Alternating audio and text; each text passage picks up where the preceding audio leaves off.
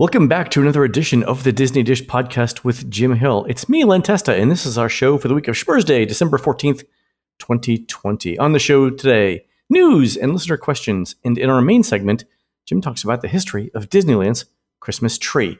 Let's get started by bringing in the man who says that when you have a day off, it's the night before the day off. That's the real day off. It's Mr. Jim Hill. Jim, how's it going? Excuse me, I have to break out the whiteboard. I got to parse that.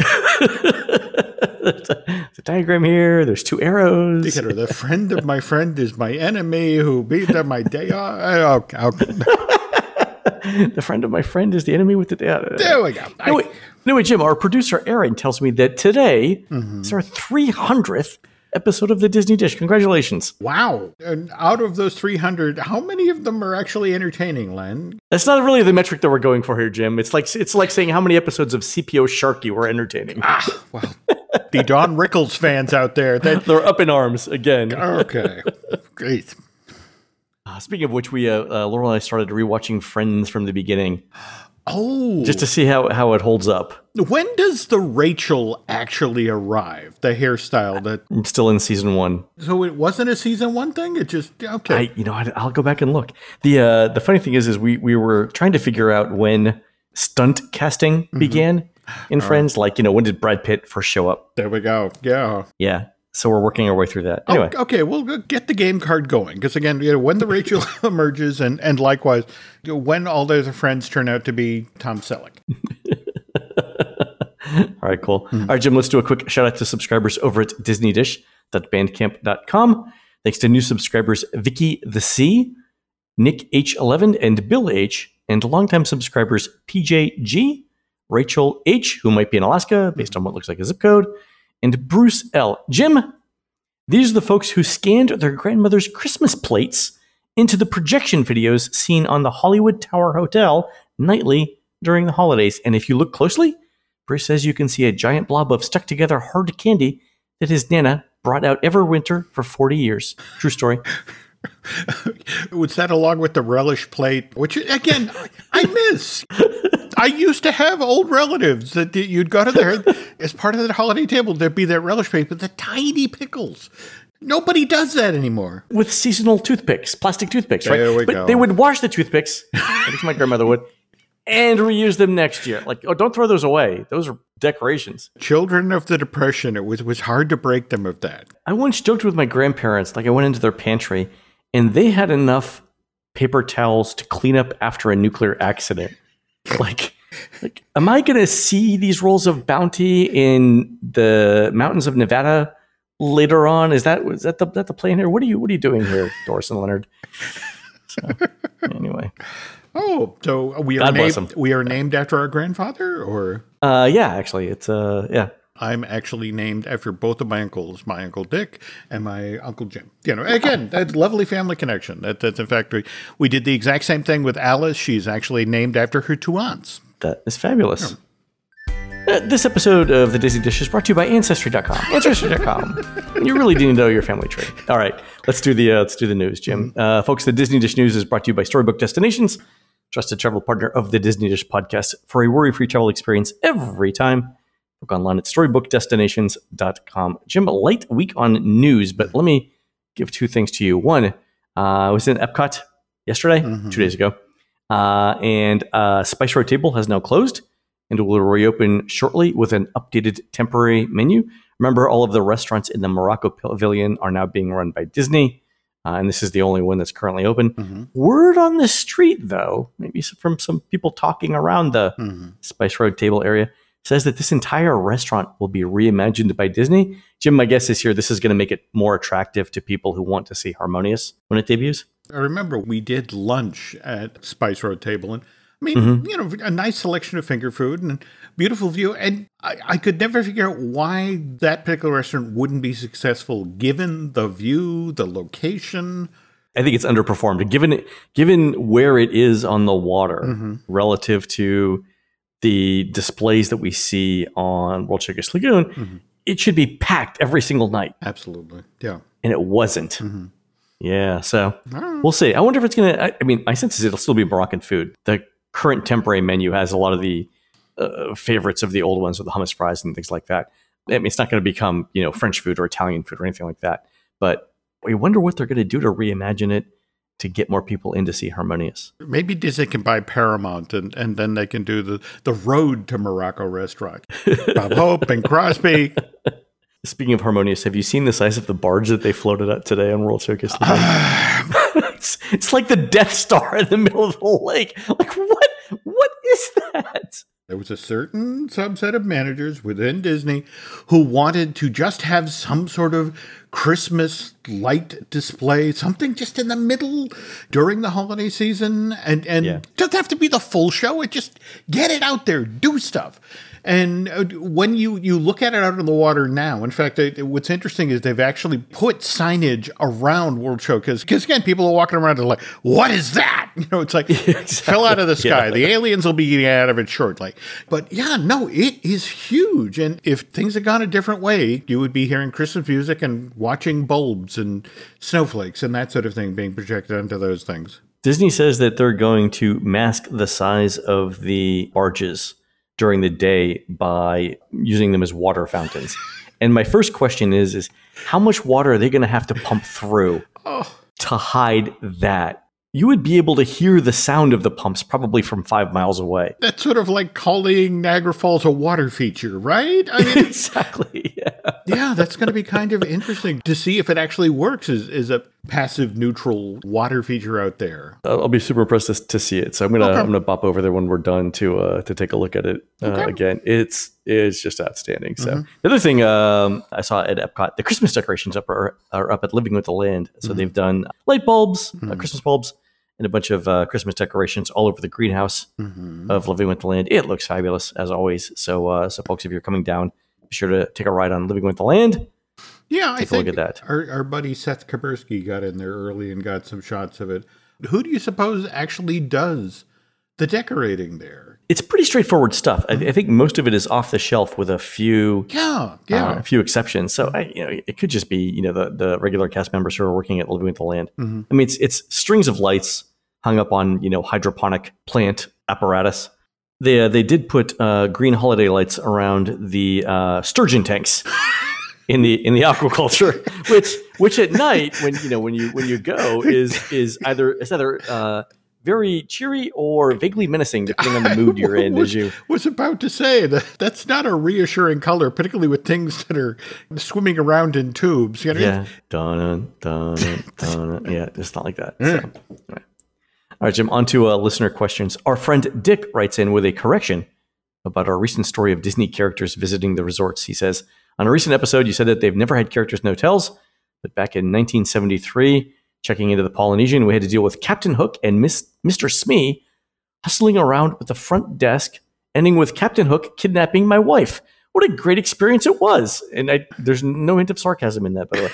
So Dick actually sent in the photo, Jim. You see it there. I know. the, wow. The Polynesian with bamboo walls. Look at that. and, and you'll notice Mr. Smee is making off with the wife's purse at this point. I, mean, I thought it was like being a porter and just taking the luggage to the room. The, the other thing I see is that uh, Captain Hook doesn't have a glove on his other hand, so it's just a human hand with the Captain Hook outfit. Also, he's uh, he's more pink than red in this one, but that could be the old Polaroid. That could be. That that could be. But fabulous photo! Look at that bamboo wall in the back. That is just beautiful. Wow.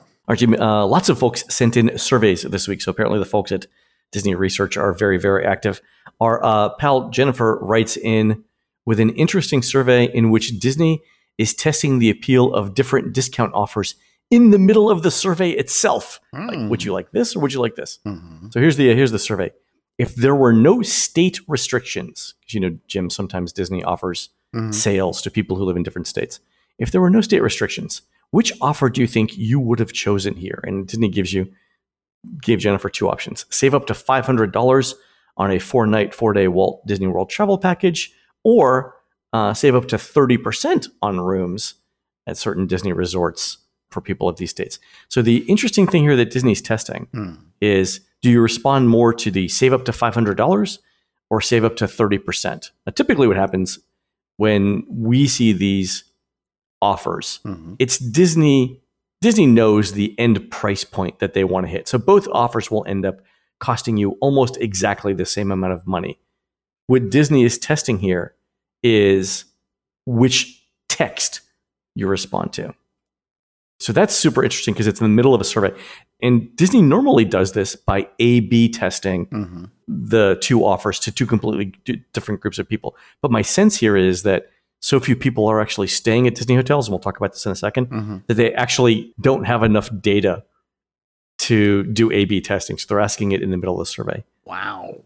The other interesting thing is Jennifer booked a trip, Mm-hmm. and the follow up question was if the discounted package offer was not available, would you have still booked a trip to the Walt Disney World Resort for sometime in 2020? And Jennifer answered yes. So then you got a bunch of follow up questions, and we've never seen this one before. Mhm. Thinking back to the time when you first began to consider making this trip, through the time that you made the booking of the trip, please indicate the order in which each of the following things occurred. And the three things are I booked the discounted offer, I started looking for information on the internet, I made a definite decision to visit the Walt Disney World Resort. So in Jennifer's case, she started looking for the information, she made a definite decision to visit, and then she booked the discounted offer. Hmm. That's really interesting. So they're trying to figure out the steps that people are taking Mm-hmm. to do it. So do you start looking for information or do you make a definite decision first? That's that's interesting. What do you think the the thinking here is? Is is this where do we target our ads going forward? Because the notion of started looking for information on the internet. So I think the thing that they're looking for there is how many people are going to go no matter what. So the, the step that is titled I've made a definite decision to visit the Walt Disney Resort. Mhm. If you've already made that decision, you're probably not as price sensitive Mhm. as someone who started looking for information 1st Mhm. Right. So if you're going, you're going. Yep. So I think that's what they're looking for um, there. And the reason for that is too the follow up question that Jennifer sent in said, if no other discount was available for Walt Disney World, do you, would you still have booked a trip for sometime in 2020? Yes, I would have still booked a trip, or no, Hmm. I wouldn't. So Jennifer actually answered no on that one, which is kind of interesting too. And here's the thing I don't understand about these these kinds of questions. So Bob Chapek has said that annual pass holders aren't as profitable as guests who stay at a Disney resort, right? He said that on, not the investor call from yesterday, but the last, I think, quarterly earnings call, right? Mhm. But if you look at resort occupancy for Walt Disney World for November and December, some of the hotels are pretty low. Mhm. Grand Floridian between November and December is going to come out at around 40% occupancy. Coronado Springs is going to come out around 40% occupancy. Contemporary Yacht Club around 60% occupancy, right? And the DVC resorts are doing better, but that's not new revenue, right? That's revenue that Disney's already booked. So like Boardwalk Villas and Bay Lake Tower are around 90%, but those people already paid for their points, right? Mhm. But even then, like Saratoga is around 70% availability or uh, occupancy, but it's still got some rooms available. So so my question is this, why not offer discounts on those hotel rooms? Like there's tons of park reservations right now Mhm. that are being allocated to annual pass holders. Wouldn't it be more profitable for Disney to just throw in some targeted hotel discounts to get people from out of state into like the Grand Floridian? Did you listen to uh, any of the follow up questions from the actual investors? Because they, they were asking about how are the parks doing now? Are they, they operating at a loss? That sort of thing. And I was figuring with you mentioning, I think a show or two ago, about the parks moving from 20% capacity to 35% capacity. Yeah, 25 to 35, yeah. Wouldn't that be reflected in the you know the hotel occupancy? Because you that's a startling number for the Floridian, and Coronado Springs. Well, that's the thing. Um, so if you notice, what's happened over the last few weeks is all of the annual pass park reservations Mhm. get allocated to like Hollywood Studios, for example, on weekends and stuff like that. And then miraculously, more reservations for annual pass holders appear a few days later. And what Disney's doing is is they're they're moving them from the other two buckets, right? From the people with date specific tickets and from people who are staying at the hotels over. And the reason for that is there aren't that many people in those two groups who are coming to Walt Disney World. Oh. But why not make them better offers? Mhm. I don't get it. We're in underwear gnome country at this point, Len. are, are you familiar with the South Park episode about the underwear gnomes? No, no, no. Basically, the episode is about how underwear is being stolen, and eventually they find the gnomes that are doing it. And they actually have a whiteboard in the cave that's filled with all of the the underwear. And on the whiteboard, it has underwear plus question mark equals huge profit. Okay, all right, yeah, that's it. there's a part of this equation we're not getting. There, there's there's something. Must be. Yeah. There's some.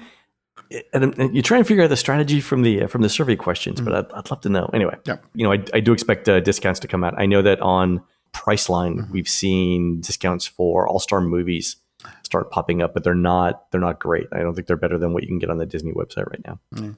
All right, Jim. A number of listeners, including Taylor and Lucy, sent in a survey they got from Disney about their upcoming trips in 2021. Mhm. And the interesting thing here is that Disney's asking them what particular aspects of the Disney experience influence them to being either fully committed or not committed to their trip. So here are the, here's the question. Which of these Walt Disney World protocols Mhm. would you say have the largest influence on your being fully committed to your upcoming Walt Disney World resort reservation? So in terms of experiences, extra magic hours temporarily suspended, Disney Fast Pass temporarily suspended, limited character dining experiences, uh, no nighttime spectaculars, no character meet and greets, or no parades. Like, has that made you fully committed to your current Walt Disney World uh, reservation? And, and to their credit, neither uh, Taylor nor Lucy answered that those things made them feel better about their trips. There's a second category that says safety and health protocols, such as uh, guests being temperature screened, employees being required to wear masks, uh, limiting the number of people in the parks, I think um, uh, employees temperature screened, and so on. So, Mhm. you know, those things uh, obviously would make people more committed to their trip. Mhm. The uh, the third group though was digital experiences, including mobile order for food, online check-in, Disney Park Pass, and digital sign up for virtual queues. And I'm curious here to see how many people say that Disney Park passes, like being those being mandatory to get into a park, Mhm. make them fully committed to their upcoming Walt Disney World trip. So the way that Disney put that particular Yeah. Yeah. they put that choice Mhm. in with three other choices that you would definitely say yes this has enhanced my Mhm. thing so you know mobile ordering i think is, is generally a net positive online check-in i think is a net positive Mhm. digital sign up for virtual queues obviously i think that's a net positive as well Mhm. but to put this other thing that doesn't go with that which i would consider a negative you know the, the requirement to make reservations i wonder how many people would just invert, inadvertently check that Yeah. I mean, it's just a cookie, cookie, broccoli. exactly cookie cookie broccoli fudge Yeah, there we go. the uh, the next question that they sent in was uh, was this please select the reasons why you're choosing to visit the walt disney world resort in 2021 so during that time of year uh, what are the factors and so the ones that were checked were i'm anticipating it being less crowded and i'm anticipating being able to book my preferred walt disney world hotel Mhm. the other ones are that I'm anticipating that some experiences will resume. I'm anticipating that I'll be able to reserve my preferred dining experiences. There are appealing Central Florida prices, promotions, or deals.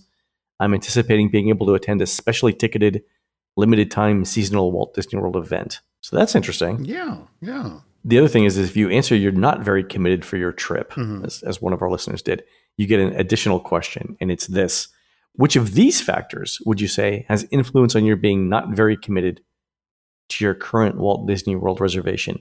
Fear of getting ill while vacationing, new school learning environments, my household's job or work situation or personal schedule, flying is my transportation of choice and I'm avoiding air travel, Mhm. the pace of new coronavirus infections in the area where I live. And that's important because Disney can't control that. Yeah. Pace of new coronavirus infections in Central Florida.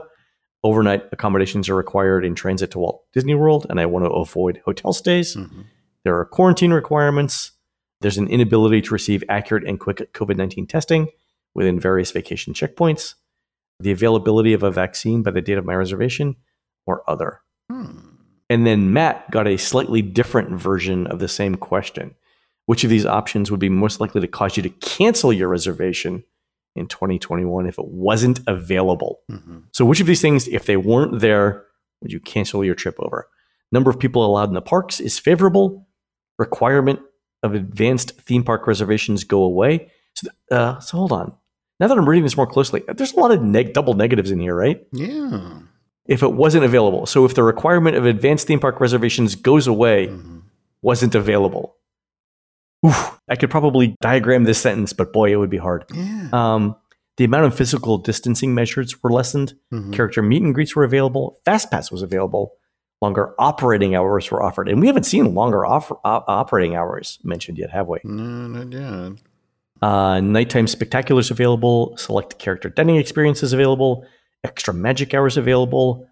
Guests wearing masks or face coverings uh, is no longer required. Or none of these would cause me to cancel if they weren't available. Hmm. That's an oddly worded question. Yeah. Half the time a survey is written not necessarily because they're actually looking for information, they're looking for a specific answer to justify a decision. Right? They're testing something. Yeah. Yeah. So, yeah, this is a lot of very strange language. The fact that so many of our listeners got this survey mm. at the same time and sent them in mm. means they really want to know the answers to these questions relatively quickly. Mm. It's been fascinating now to watch as the vaccine is started use in the UK and they're talking about yeah. when it will, will start to get the green light here in the States and that sort of thing. But we've spent nine months at this point, Len, learning these behaviors. And it's just sort of like, how comfortable are we going to be stepping away from some of these? Like, for example, that one guest wearing cloth face coverings at all times unless dining yeah. is no longer required. Yeah, we're wearing masks through 2021. Yeah. Just, that, that's just a that's just gonna be a requirement. Yeah, which is fine. I mean, especially now, like mm-hmm. now when it's um, a little bit cool outside. Mm-hmm. Absolutely no problem wearing a mask. You know, summer was a little rough, but but this is absolutely no problem. So the um, the other thing I wanted to mention here, Jim, is that mm-hmm. these questions are similar to the survey that our friend Gabby sent in about her recent stay at Disney's Caribbean Beach Resort. So mm-hmm. there were lots of questions in that survey about like value for money or how Gabby would rate her experience with the restaurants or with shopping or with transportation and with other amenities. And so the the rumor right now is that neither part of Port Orleans is going to reopen until the fall of 2021. Hmm. And Caribbean beach occupancy look, looks like it's going to be around 75 to 80% for November and December. Mm-hmm. So I was wondering if that survey that Gabby got was related to a pricing strategy for that resort. Because 75 to 80% for Caribbean Beach, if people are satisfied with that, that would be huge because it's it's generally the weakest mm-hmm. of Disney's moderate resorts. Like it's it's almost invariably every year the lowest rated of the moderate resorts. So I wonder if they're if they're testing that for price sensitivity. Like if we can't raise prices at Caribbean Beach mm-hmm. without making people unhappy, do we open up French Quarter instead?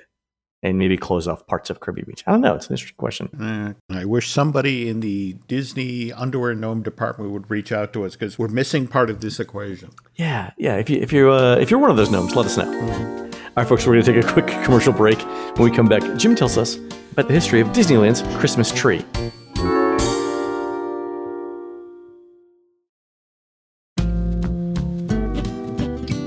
Jim, I know we uh, we're supposed to open this story uh, with a reference to the Christmas tree at Rockefeller Center, mm. which I actually saw. I was about to ask. It was that, in New York last week. Okay, yeah. and oh, so there was only scaffolding around it. You couldn't actually see the tree itself. Mm-hmm. But I'm told it looks better now. It was they were bolting on the different branches. Did you actually get to see when they they hauled it in from upstate New York? You know when they were talking about it being the Charlie Brown Christmas tree? No, I was in the middle of a quarantine, so I couldn't go out. But okay. the um the issue was mm-hmm. the day that they decided to put the tree up, like you know, take it to take it off the flatbed truck and try and erect it using the crane.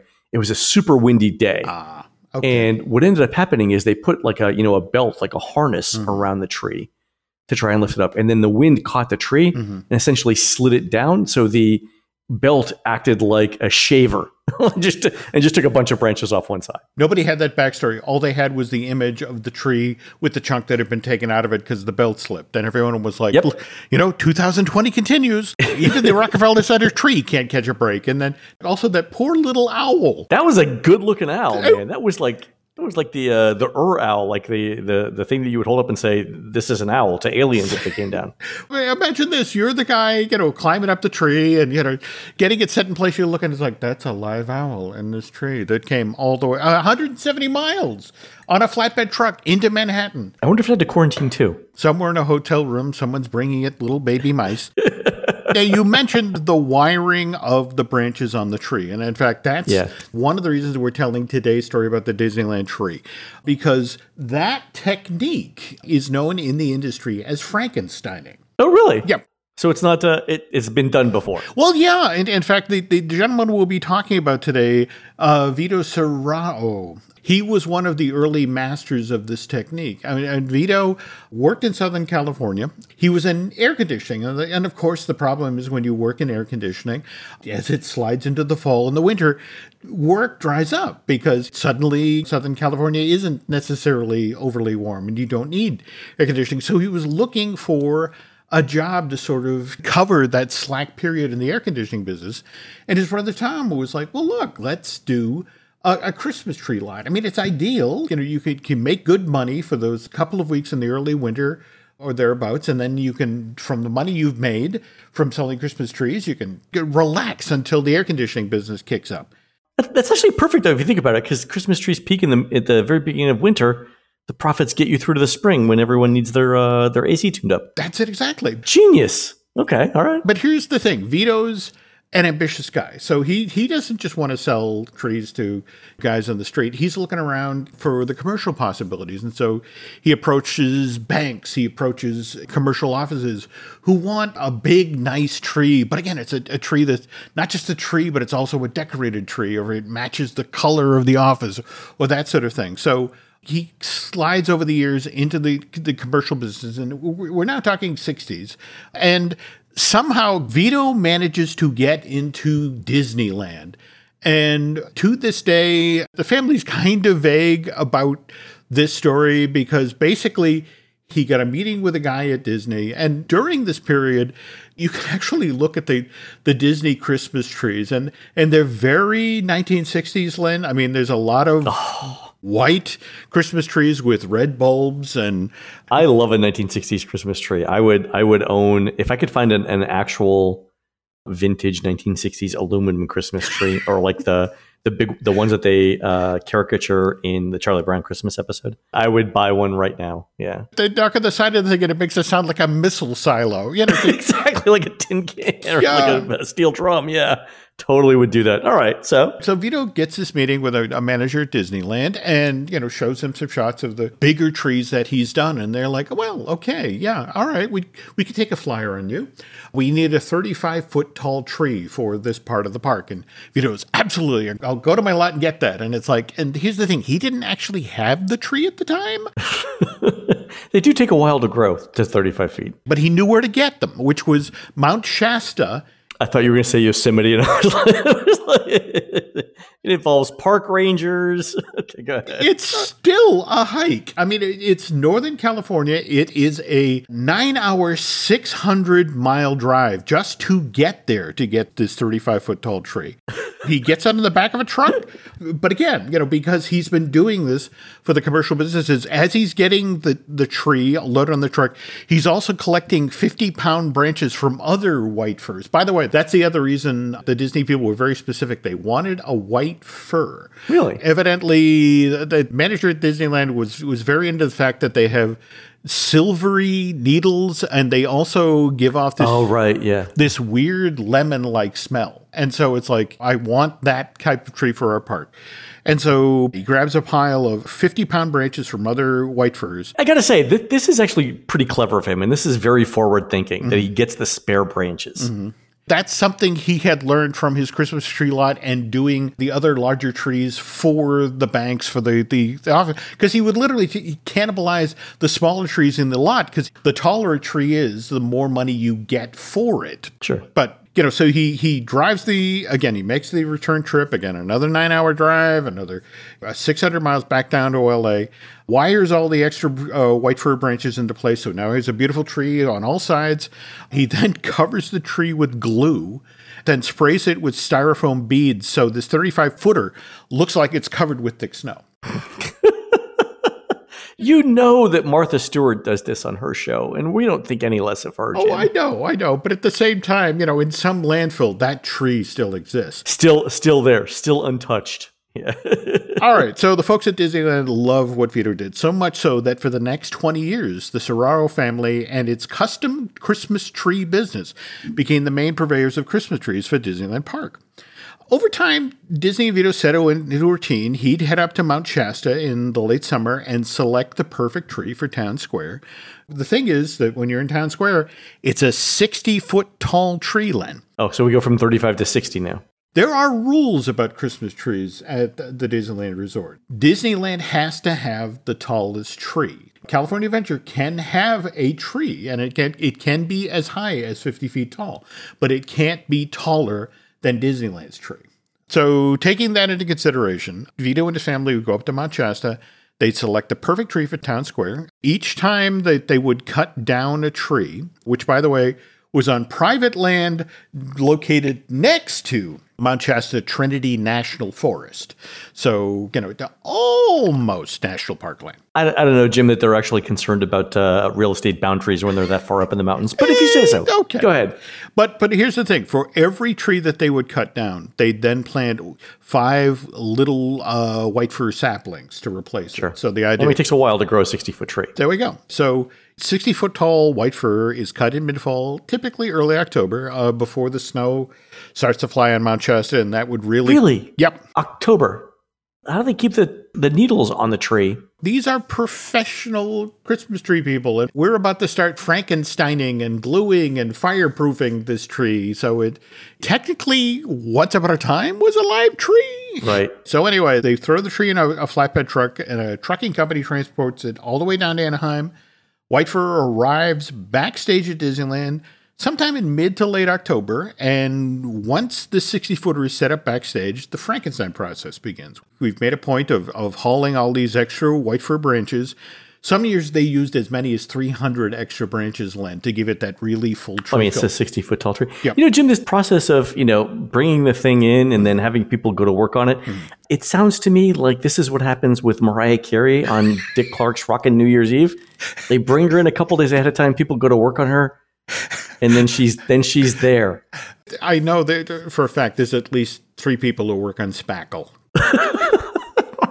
Okay. All right. So so they bring the tree down in October. It's 60 feet tall. Yep. hmm They gotta they gotta do the glue. They got to I mean they gotta do they gotta do li- I mean lights, garland, dec- uh, ornament. How long does it take? Back in the 70s, decking the Disneyland Christmas tree, it took a dozen staffers uh, stringing over 3,000 lights, hanging over 2,800 el- ornaments, with the end goal being that you have this beautiful turn of the century Christmas tree that would then fit in perfectly with Main Street USA's turn of the century setting. Huge time consuming activity. Typically, it would take 560 hours from the time they selected just the right tree to when the tree finally went up on display in Town Square. And it 14 weeks. yeah. 14 weeks of labor. And then it stayed in at Disneyland. It would stay in Town Square till January 5th or 6th was usually the drop dead. And then overnight, it, you know, would just be taken backstage and dismantled. All right. So I, I have I have many questions. Okay. Um, one, they cut it down in mid October. Mm-hmm. I'm assuming they're like somehow still feeding the thing water because you know Christmas trees will suck up water. Mm-hmm. I would like to point out that a 60 foot tall Christmas tree that has been cut down two months before mm-hmm. is basically the Hindenburg with ornaments on it. Have you ever seen a Christmas tree burn? Yeah. A Christmas tree will that's a Christmas tree like a normal Christmas tree that you're out house will burn in less than a minute mm-hmm. to nothing. There was a Christmas tree on display inside the Grand Californian that actually caught fire. That is super dangerous. I mean, it will it will get really really really hot mm-hmm. really really really fast. It was the holiday week, and they got everybody out of the hotel safely. And this wasn't a real Christmas tree. This was an artificial tree that went up. Really? Yeah, as we get up to like 2005, Disneyland's 50th anniversary, we're now entering the twilight of live Christmas trees at Disneyland. And and I mean, at least they went out in style. I mean, that year the tree was flecked with gold. It had a record number of ornaments and lights, 5,000 lights, 5,000 ornaments. And it was even topped with a golden set of Mickey ears. But by 2008, remember, this is Disney. This is the company that believes in environmentality. So it's just like, Yeah. we should go green. So let's have an artificial Christmas tree. It's like, wait a minute. You only have to buy it once. Well, Uh, yeah, yeah. but then even that process got involved. Okay, this Christmas tree, the artificial Christmas tree that debuted at Disneyland in 2008, Len, it weighs 12 tons. It requires 15 cast members, and two cranes to erect. Wait, are we talking about the Christmas tree? Or are we back on the Mariah Carey thing? Okay, send those letters too. Artificial tree. Okay, we're talking 1,200 faux branches. The branches were made in Mexico, while the 280,000 molded fake pine tips that then line the branches, those are made in China. And then, as for the lights that cover the tree, 70,000 LED white lights and some 4,800 colored lights so that they leap out plus 2,000 ornaments. Do you remember the the ornaments that your parents had, like in the 60s, the, uh, the bulbs that were about the size of your thumb and that would glow red hot that you put on that on that dead Christmas tree? I have an unfortunate story from my, my youth. You'd go buy a house in the 1960s, in addition to the Christmas tree with those giant lights, you would yep. see the white plastic candle in the window with the orange bulb as if there were a candle yep. in the window. My mother in law still has them. Okay. Yeah. All right. So my parents make the mistake of putting one in my bedroom, and I'm six or seven. And, you know, they, they've used the yellow masking tape to glue it to the window as if, well, that'll protect it from the small boy. And it's like, no. so I'm supposed to be sleeping, but, you know, I've taken the candle off of the thing and I'm playing around with it as if it's a spaceship and that sort of thing. And at some point, I unscrew the bulb, but I ended up with the open socket under my chin with it still plugged in. And as the electric shock went through my body. When you woke up. yeah. You know, and I woke up with this perfectly little circle burn on the, the bottom of my chin, which, you know, my parents noticed the next morning at breakfast. Like, what is that? It's like, oh, no, nothing. just, Why do you have a speech impediment now, young James? yeah. But yes, the fact that any of his children lived through the 1960s is is an amazing thing to get back to the Serrano family, okay, so yeah, they lost their Disneyland gig, and that was sad. But you have to understand that that tree that stood in that theme park was seen by so many Southern Californians. Vito's custom Christmas tree, uh, which is now, by the way, called Victor's custom Christmas tree, because Vito's son Victor took over the business a few years back, just oh. grew and grew and grew and acquired more clients. And and nowadays, that 60 foot white fir land that they used to cut mm-hmm. down for Disneyland, that's a shrub. Victor's custom Christmas tree sets up now truly giant trees around Southern California. And to be honest, all over the United States. Take, for example, the one one they just set up in Newport Beach. A 115 foot tall Christmas tree. Holy cow. It takes more than a week to first get the thing set in the ground, then to Frankenstein all those extra branches into place. Now they flame proof the tree. Ah, kids these days, they don't know about you know, Christmas trees. you know. all right. Flame proofing. Say, you know, you're in the market for a 115 foot tall Christmas tree. What's that going to set you back, Len? It's a thousand dollars a foot. Holy cow.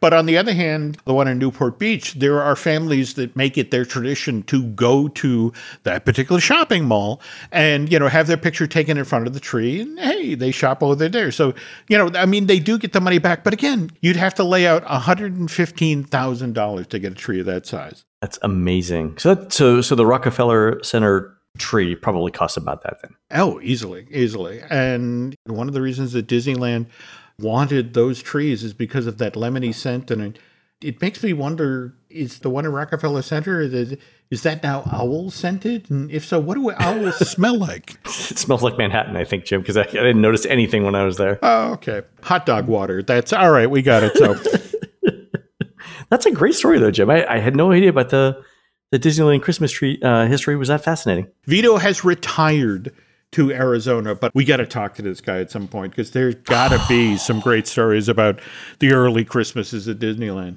Next time I go out to see Hannah in uh, in Tempe, let me uh, I'll let you know. Maybe we can uh, get an interview with him. Ooh, that'd be cool. Great story, Jim. Great story. Okay. All right, folks, that's going to do it for the Disney Dish show today. Please head on over to disneydish.bandcamp.com where you'll find exclusive shows never before heard on iTunes, including new in park audio and a special series on Epcot storytelling. You can find more of Jim at jimhillmedia.com and more of me, Len at touringplans.com. On next week's show, Jim tells us about the Country Bear Christmas.